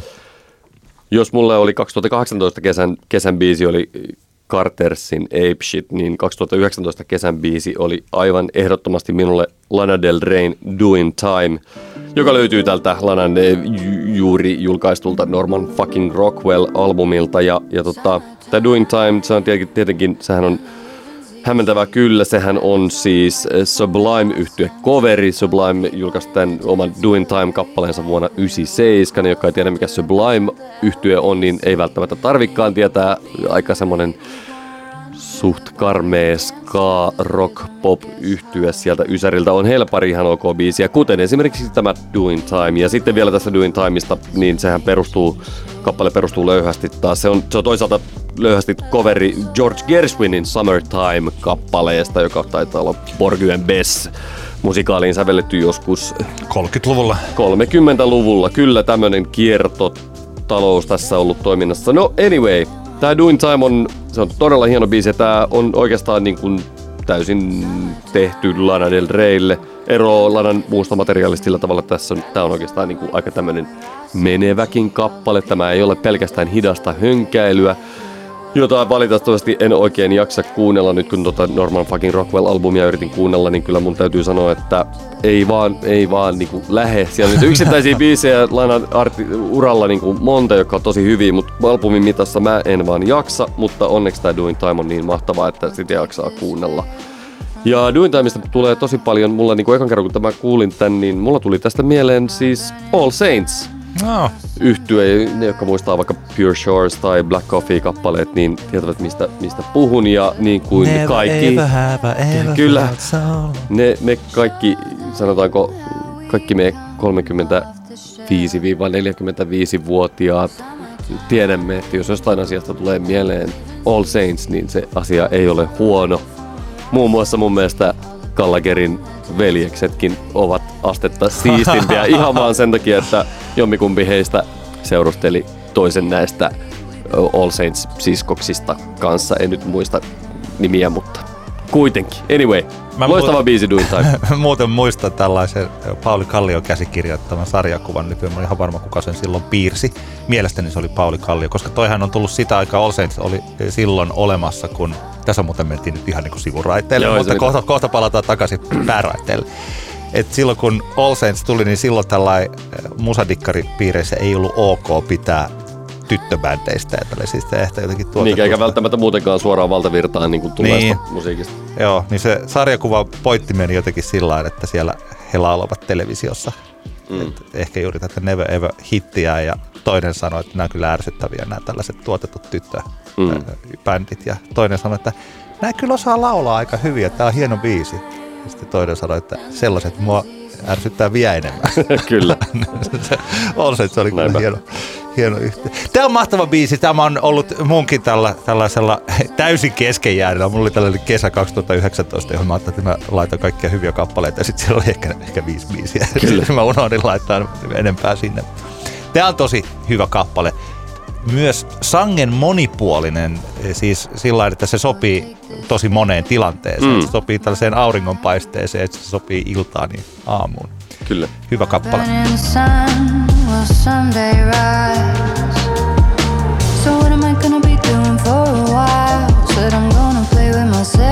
No mitäs sulla? No jos minäkin otan nyt sitten yhden, mä en tiedä onko tämä nyt sitten kesän paras biisi, en ollut ajatellut sitä sillä Tämä Totta vie ei ole kesäinen biisi, eikä tämä Totta vie sovi joka ainoaseen tilanteeseen. Ehkä tämä parhaiten sopii yksin kuunteluun siihen, että kuulokkeilla kuuntelee sellaista sitä alun aika minimalistista elektronista ääntä ja sitten rupeaa kuulemaan, kuinka Tom York siinä lakonisesti, mutta kuitenkin sangen pehmeällä äänellään lausuu näitä todella surullisia säkeitä.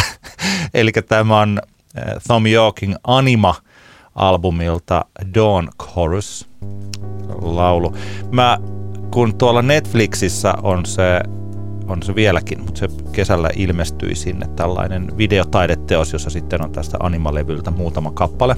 Onko siinä nyt kolme muistaakseni, voin olla väärässäkin.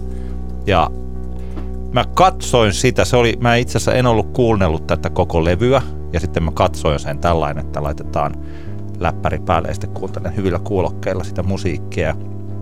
Kun se on sitä elektronista tikutusta tämä Tom York, niin on olemassa valtaosa hetkistä minun elämässäni on sellaisia, että mä en jaksa sitä. Mm-hmm. Sitten on olemassa joitakin hetkiä, kun mä jaksan todella paljon ja sitten mä tykkään. Ja mä, mun piti pikkasen taistella, että mä kuuntelen ja katson sitä, mutta onneksi se visuaalinen puoli on siinä niin komea, että se on todella hieno. Ja tästä syystä mä pysyin siinä ja siinä loppuun äkkiä lähteekin tulee tämä Dawn Chorus. Ja mä olin ihan sillä niin että wow, että mitä tämä on. Ja sitä on jännittävä, koska tässä ei oikein ole mitään. Tässähän ei ole, tässä on ääntä ja sitten tässä on Tom Yorkin lausunta. Että se ei ole melodia mitenkään suoranaisesti ja siis sillä Mutta tämä on varmaan yksittäinen biisi niin kuin uusista kappaleista, mitä tänä vuonna on julkaistu, niin jos ehkä Kisun viimeiset tekstarit saattaa olla sellainen, että mä kuunnellut. No okei, voi olla jotain muitakin kappaleita, mutta tämä on yksi kuunnelluimmista mm. biiseistä mulla. Ja varsinkin tämä lause, if you could do it all again, se miten toi Tom York tässä sen lausuu, niin tämä on sellainen, sellainen tota, kaikille niille, jotka haluaa olla, jotka on omasta mielestään surkeissa työpaikoissa ja haluaa olla vielä vähän surullisempia siitä, niin voi laittaa tämän back up the cul-de-sac, eli takaisin umpikujassa, come on, do your worst, tee huonoimpasi, you quit your job again. Tom on ollut hilpeällä tuulella. hän, hän on oma, oma hilpeä, hän on oma surullinen masentunut itseensä ja mä tykkään tästä erittäin paljon. Joo, mä, mulla on vielä toi, mikä se, Anema? Äh, Ani, siis se kap, äh, albumin nimi on Ani, Anima. Anima, joo. Mulla on se vielä herkuttelematta se leffakin ja tota noin, niin äh, kyllä kiinnostaa paljon. Ja tuossa oli just meillä viime levyraadin jälkeen ihan hyvä, hyvä keskustelu musiikista siitä, mitä Ville Aalto sanoi hienosti, että että kuinka tota, no, niin, rakastaa vihata artisteja paljon enemmän kuin tietyt artistit niin kuin ansaitsis Joo. ja tiedostaa se hyvin, ja, ja, tota, mutta silti jatkaa sitä vihaamista, niin ehkä olen aikaisemminkin maininnut, että mulla on vähän tuon Radioheadin kanssa semmoinen ongelma, mutta Tomi Jorgen solomateriaalin kanssa varsinkin näiden niin kuin viimeisimpien kanssa ei ole niin kuin ollenkaan ollut semmoista ongelmaa, mikä on No. huippu. Ehkä mä vähän pehmenen tässä. but I'm not sure why.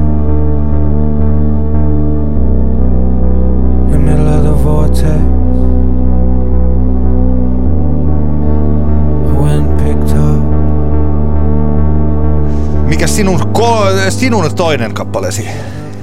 No, tämähän oli ihan huippua, että tämän biisin itse asiassa kuulin ensimmäisen kerran Yle Puheelta. Kiitos Yle Puhe. Ja toki tähän johtaa se, että kun elän tynnyrissä, eli en esimerkiksi Facebookia käytä, niin en sitten ehkä ollut altistunut tälle aikaisemmin, mille niin varmasti olisi käynyt, jos siellä somen syvässä ytimessä olisin enemmän. Kyseessä on Litku Klemetin uusi single Keijukais Valssi, joka enteilee ilmeisesti myöhemmin syksyllä ilmestyvää seuraavaa albumia, jos olen oikein ymmärtänyt. Ja tota, aikaisemminkin maininnut, että Litku Klemetin ja Ariel Pinkin touhuissa on hämmentäviä ja ihania yhtäläisyyksiä. Ja mun mielestä tämä kappale noine sähkörumpuineen alleviivaa vielä enemmän sitä mahtavaa yhteyttä, mikä näillä artisteilla on. Mä rakastan Ariel Pinkkiä ja mä rakastan Litku Klemettiä.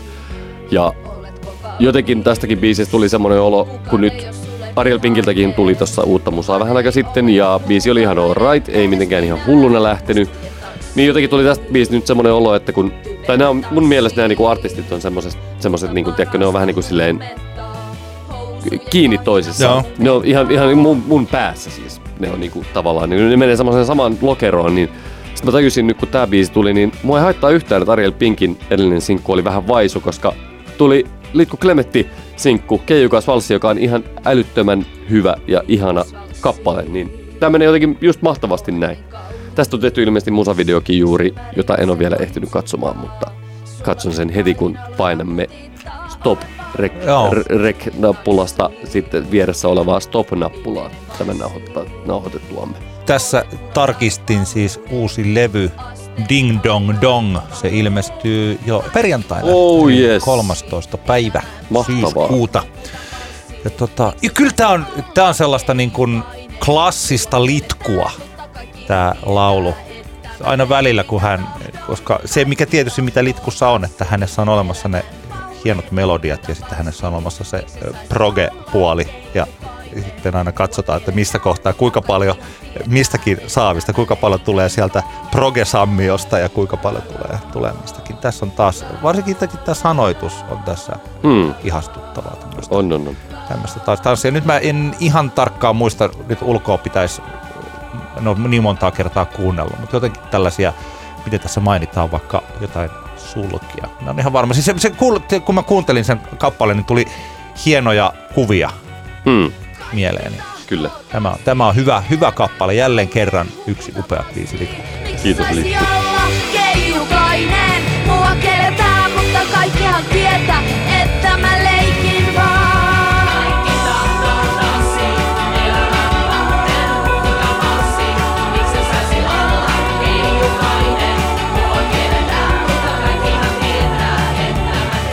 No, mikä sulla siellä vielä sitten oli neljäntenä? Tai siis toisena, anteeksi. Mie- Koko podcastin neljäntenä ja minun toisena on Antti Aution Liikaa. Antti Autiosta me puhuttiin viime viikollakin, koska Antti esiintyy Lost in Musicissa ja mä tota, nyt rupesin kuuntelemaan. Tämä Liikaa oli sellainen, että kun se ilmestyi, niin mä oon ihan varma, siis se ei ole ihan uusi biisi, mutta se on siis tänä vuonna tullut. Onkohan se on? No, oli miten oli. 16. päivä elokuuta. Joo, aina on se kuitenkin sillain uusi. Okei, mä jotenkin, lu- mulla oli semmoinen muistikuva, että olisiko se tullut jo pikkasen aikaisemmin. Mutta selvä. Tämä on ero piano balladi. Kyllä. Ja ero piano balladeita on tehty aika paljon, tai melankolisia piano balladeita. Ja se joskus aikanaan sanoit, että sulla on vähän tällainen heikko kohta tällaisiin sarjakuvahahmo tai tällaisiin niin kuin ani, ani, siis tässä, niin kuin sellaisiin artisteihin, jotka, jotka on niin kuin sarjakuvahahmoja tai, Niin, tai, joo, joo, joo, tai, tai joo, tämän joo, tyylisiä. joo. Niin mä huomaan, mä olen nyt tajunnut, että mä pidän tosi paljon. Mä pidän vähän liikaa jopa tällaista pianoballadeista, siis siihen nähden, mitä nyt oikeastaan olisi järkevää pitää. Vaikkapa ei ole mitenkään harvinaista, että tota, mä laittaisin Barry Manilow'n Mandin soimaan ihan oma ehtoisesti. Joo. Sehän on aivan ihana laulu. Oletko Kyllä. kuunnellut sitä viime No en vähän paljon? aikaa. On Joo. vähän vähistä noin Barry Manilow kuuntelut kyllä tässä. Täyt, tai ehkä se tulee taas syksy pimenee tuossa noin, niin Barry pörähtää stereoista soimaan. Joo. Minullakin. Joo. Tai sitten vaikka tietysti Paul McCartneyn Beatles-klassikko Long and Winding Road Mm. esimerkiksi on aivan loistava laulu. Ja yksi mun pimeyssuosikeista, eli ensimmäisen albumin ensimmäinen kappale Pimeys, joka on sovituksellisestikin aika lähellä tätä Antti Aution liikaa kappaletta, niin rakastan sitä Mm. Keenin Somewhere Only We Know, joka ehkä on vähän siinä jo enemmän, enemmän sellaista komppia, mutta että tällaisia, missä lauletaan erosta tai eron hetkestä tai siitä, että kun on toinen jo lähtenyt, niin, niin tota, mä pidän niistä erittäin paljon. Ja koska mä pidän niistä erittäin paljon, on kuunnellut niitä paljon, niin niissä alkaa myös olla sellaisia aika paljon sellaisia elementtejä, jotka toistuvat. Ja sitten pitää olla aina varovainen biisin tekijänä, että milloinka ollaan pelkästään siinä kliseessä kiinni ja tehdään merkityksetöntä geneeristä musiikkia. Ja milloin taas äkkiä pystytään vaikka jollain tietyillä säkeillä tai hienoilla melodioilla lävistämään se kuuntelija. Esimerkiksi minä, joka tykkää lähtökohtaisesti pianoballadeista. Mm. Ja mä lähdin kuuntelemaan aluksi tätä Antti Aution liikaa biisiä sillä, että mä ajattelin, että tämä on nyt pianoballadi, joka ei kuulu mitenkään parhaiden pianoballadien joukkoon. Hmm. Koska siinä on muutamia tällaisia elementtejä, jotka, mä nyt en ole musiikkituottaja, mutta jos mä olisin joku sellainen preppaa, niin mä olisin sanonut Antille, että, mietitään vielä tätä kohtaa. Hmm. Esimerkiksi tämä lähtee sellaisella tällä aika kuluneella pianokuviolla, joka yleensä sellaiset, jotka ei hirveästi osaa pianoa soittaa, niin sitten ne rupeaa soittaa luonnollisesti sellaista, että di di di di di di di di. Se on huono tapa pianoballadille. Siis pimeyden pimeyskappaletta mä rakastan, ja mähän siis rakastan tätä liikaa kappaletta myös. Kerron kohta miksi. Niissä on se di di di di. Se on pikkasen sama kuin joku jollakulla antaa Landolan ja Plektra ja sitten lähtee soittaa, että din di din di di di. Niin katu täyttyy askelista. Se on aina se sama rämpytys.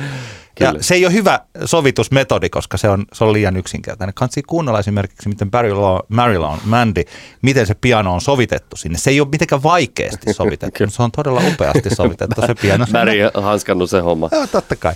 E, siis se on yksi asia. Tietysti sitten kun aletaan erosta ja eron hetkestä, niin silloin on hyvin hankala käyttää uusia sanoja, mutta kuitenkin koskettavia, mm. ettei se lähde, että se oikeasti kertoo, koska rakkausasiat ovat kuitenkin aika universaaleja olleet. Rakkaudesta laulaminen on helposti tosi tylsää, mutta sitten toisaalta taas välttämättä ei ole tylsää. Ja Mm. että täällä esimerkiksi tämä ensimmäisen säkeistön lopussa sanotaan, että en silti usko sanaakaan niistä asioista. Että tässä al- aluksi yritetään siis, laulaja vakuuttelee itselleen, että kun tämä parisuhde on loppunut, niin se on luonnollista, koska kaikki muukin loppuu, palatsit murenee ja kaikki loppuu Mm. täällä. Ja silti en usko sanaakaan. Niin sellainen en usko sanaakaan, niin se ei ole vahva säe. Se on sanottu tosi monta kertaa. Mm. Ja sitten kun tässä kertsi lähtee, että sä oot liikaa, niin sekin on aika käytetty. Siis, Mhm. mm-hmm. että Apulannallakin on kappale, jossa ennen taidetaan laulaa, että minä olen liikaa. Kyllä. Ja näissä kohdissa mä ajattelin, että kaunis laulu, mutta että harmin paikkaa, että tässä on tällaisia tavanomaisuuksia. Kunnes Antti Autio iski sitten juuri sen säkeen, joka mulla oli sillä tavalla, että wow. Ja se on tämä, joo, mä tajun ne kaikki muut, mut että sinäkin, oi oi. Ja mitenkä hän laulaa. Se on aivan täydellinen erosta kertovan pianopallaadin. Se on, se on se koko clue siinä biisissä. Mä tajun ne kaikki muut, mutta että sinäkin. Ja sitten vielä, että kun siinä se toinen säkeistö lähtee ihan superhienosti, koska siinä kerrotaan, että miten tämä, nyt kun ollaan erottu, niin tämä puoliso tai entinen ex lähtee tuonne ja kaikki, koko kaupunki hurraa sille, koska se on niin ihana ja mahtava. Mm. Ja itse jää sinne, elämä tulee ja vetää verhot kiinni, että me, se elämä menee tonne ja Mm. sä jäät sinne. Ja sitten siinä tulee todella hienoja säkeitä siitä, että kuinka musta tuli nyt tavallinen. Mä oon tavallinen ihminen, jolla on tavalliset jutut. Hmm. Ja sä olet siellä jossain ja sä olet se upea ihminen. Ja nyt kun sä lähdit, Hmm. mä oon tavallinen. Ja sitten se muuttuu ihan superhienoksi se sanoitus, vaikka siinä on sitten näitä tällaisia. Että se taiteilee tällaisen kliseisyyden ja ihan niin kuin täydellisyyden äh, väle, väleissä. Ja mä pidän siitä tosi paljon. Mun mielestä tää on aivan, aivan upea. Se ei ole ihan mändi. Mutta hei, kuka nyt siihen pystyisi? Niin, mutta ei siihen, pidä siihen ei pysty kukaan, mutta tämä on siis niin hyvää pianopalladia, mitä Suomesta on tullut siis pitkään aikaan, Mm. mm. ehkä sitten sen pimeyden pimeyskappale, joka Kyllä, taas kyllä. on se, joskus voin puhua siitä, joskus, joskus tämmöinen pianoballadi special. Joo, kyllä. ja, ja tota, se on, hei mun on nyt pakko sanoa, sori tällaiselle pianoballadi entusiastina, Mhm. mm-hmm. niin kaikkien kanssa kuunnella se Mandy kappale Joo. ja kiinnittää huomiota siihen lopun sellaiseen lyhyen väliosaan, jossa lauletaan Yesterday's a dream, I faced the morning, crying on a breeze, the pain is calling, joka on taas sen eh, koko kauniin tuskaan sellainen kulminaatiopiste. Musta oli ihanaa, että tämä on hauskaa. Ja sitten lähtee se viimeinen kertosäe, Oh Mandy, you came and you gave without taking, but I sent you away. Ja silloin siellä tuotannollisesti on tehty täydellinen ratkaisu. Ja mä annan anteeksi ja itse asiassa jopa kannustan jotakuta, vaikka Antti Autio seuraavaan eh, klassiseen pianoballaadinsa kopioimaan tämän. Sieltä tulee sellainen tosi kaikuisa virvelinisku, mitä ei ole koko muussa biisissä aikaisemmin. Ja sitten kun se on niin, niin iso kuin voi olla, että on viulut ja kaikki soittaa siellä ja itkettää, kun ollaan lähetetty maailman ihanin männy pois. Ja sitten sieltä tulee se ihan täydellistä. Silloin kun lähdetään pianopalladi genreen, niin silloin vedetään kaikki maksimi, mutta siinä on vaara, että pudotaan sinne kliseiseen sammioon. Kyllä, kyllä. Huhhuh, tässä oli nyt Joo, tää oli, tämä jakso oli niin sanotusti sy- syvällä pelissä jakso. Kävimme läpi Barry Manilowit ja White Girl Mobit. Ei, niin- ei niin sanotusti millekään vasta-alkajille tämä jakso, mutta ei se mitään. Meillä on oikeus tehdä juuri semmoista podcastia kuin haluamme. Antti Autio on hieno artisti ja tämä on todella kaunis kappale. Olen, olen siitä täysin samaa mieltä.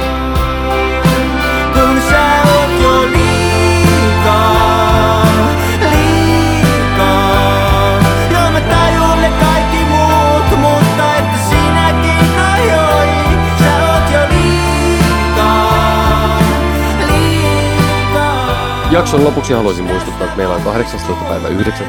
seuraava levyraati. Se on Tampereella Arthouse Cafe Kehräsaaressa. Meillä on siellä vakiraatilainen Ville Pirinen taas mestoilla. Sitten meillä on äh, meidän viime levyraadissa hyvin, vasta, äh, hyvin ristiriitaisen vastaanoton saaneen Rock Siltanen äh, nimen takaa löytyvä Mikko Siltanen, joka muun muassa räjäytti, että Talbot Beach yhtyessäkin vaikuttaa. Mä voin muuten sanoa, että ihmiset on ihan perseestä. Jos joku ei tykkää uskon uhkajia kappaleesta, niin ei tiedä Kyllä, mistä. kyllä. Mitä. Ihana laulu. Joo, joo, joo. Mä, mä pidän siitä itse myös, mutta se sai meidän levyroinnissa hyvin ristiriitaisen vastaan. Joo, kyllä. Eikä, Kaikilla on eikä oma siinä kaikki tykkää. Toi oli vitsi toi äsken. Sitten meillä on, meillä on muun muassa Tampereen aktivisti ja kautta tuolta klubiskenestä tuttu Javiera Marchant Aedo on meillä siellä raatilaisena. Ja sitten meillä on vielä yksi raatilainen, jonka henkilöllisyys selviää myöhemmin. Mutta 18.9. siis Arthaus Cafe Kehräsaaressa. Tervetuloa sinne. Tämä oli Antti kertaa Antti kaksinkertainen katsaus popmusiikkiin. Podcast, kiitoksia kuuntelusta. Meidän tilastojemme mukaan käsittämättömän moni kuuntelee ihan tänne saakka. Joskus 87 prosenttia, joskus jopa 94, vaikka taas on päästelty niin kuin reippaasti eh, ylitse tunti. Kyllä. Ja meitä on myös kuunneltu nyt jo yli 50 000 kertaa, eli tuosta helposti voi katsoa, että jotain sellaista 4, 45 000 tuntia ihmiset Mm. ovat viettäneet meidän seurassamme, ja se on tietysti sangen upea. Pitääkö me alkaa niinku palkita näitä, niitä, jotka jaksaa kuunnella tänne asti esim. tämmöisellä easter eggeillä, Joo. joita me sijoitellaan tänne loppuvaiheeseen, esim. lisää vitsejä tai muuta. Lisää muistaa loppuvitsi. Loppuvitsi, joo, ei tarvitse tänään aloittaa. Kato, mietitään sitten myöhemmin sitä. Antti, mä tiedän, sulla meni jo niin, niin Ei, sanotusti, panos meni piippuun jo, mutta tota noin, niin Joo, eipä siinä. Ehkä me tehdään sellainen, että jos me aloitetaan jotkut kilpailut, niin kisa on sitä aina Totta, täällä lopussa. Joo, joo, kyllä, kyllä. Me mietitään jotain sinne, jos haluaa osallistua. Niin. Juuri näin. Koska, Mut, koska digitaalisessa ajassahan ei voi hypätä. Ei voi, ei missään ei voi. nimessä. Yes. yes, palataan ensi viikolla. Kyllä, kiitos paljon kuuntelemisesta. Hei hei. Hei. Antti kertaa Antti. Kaksinkertainen katsaus popmusiikkiin.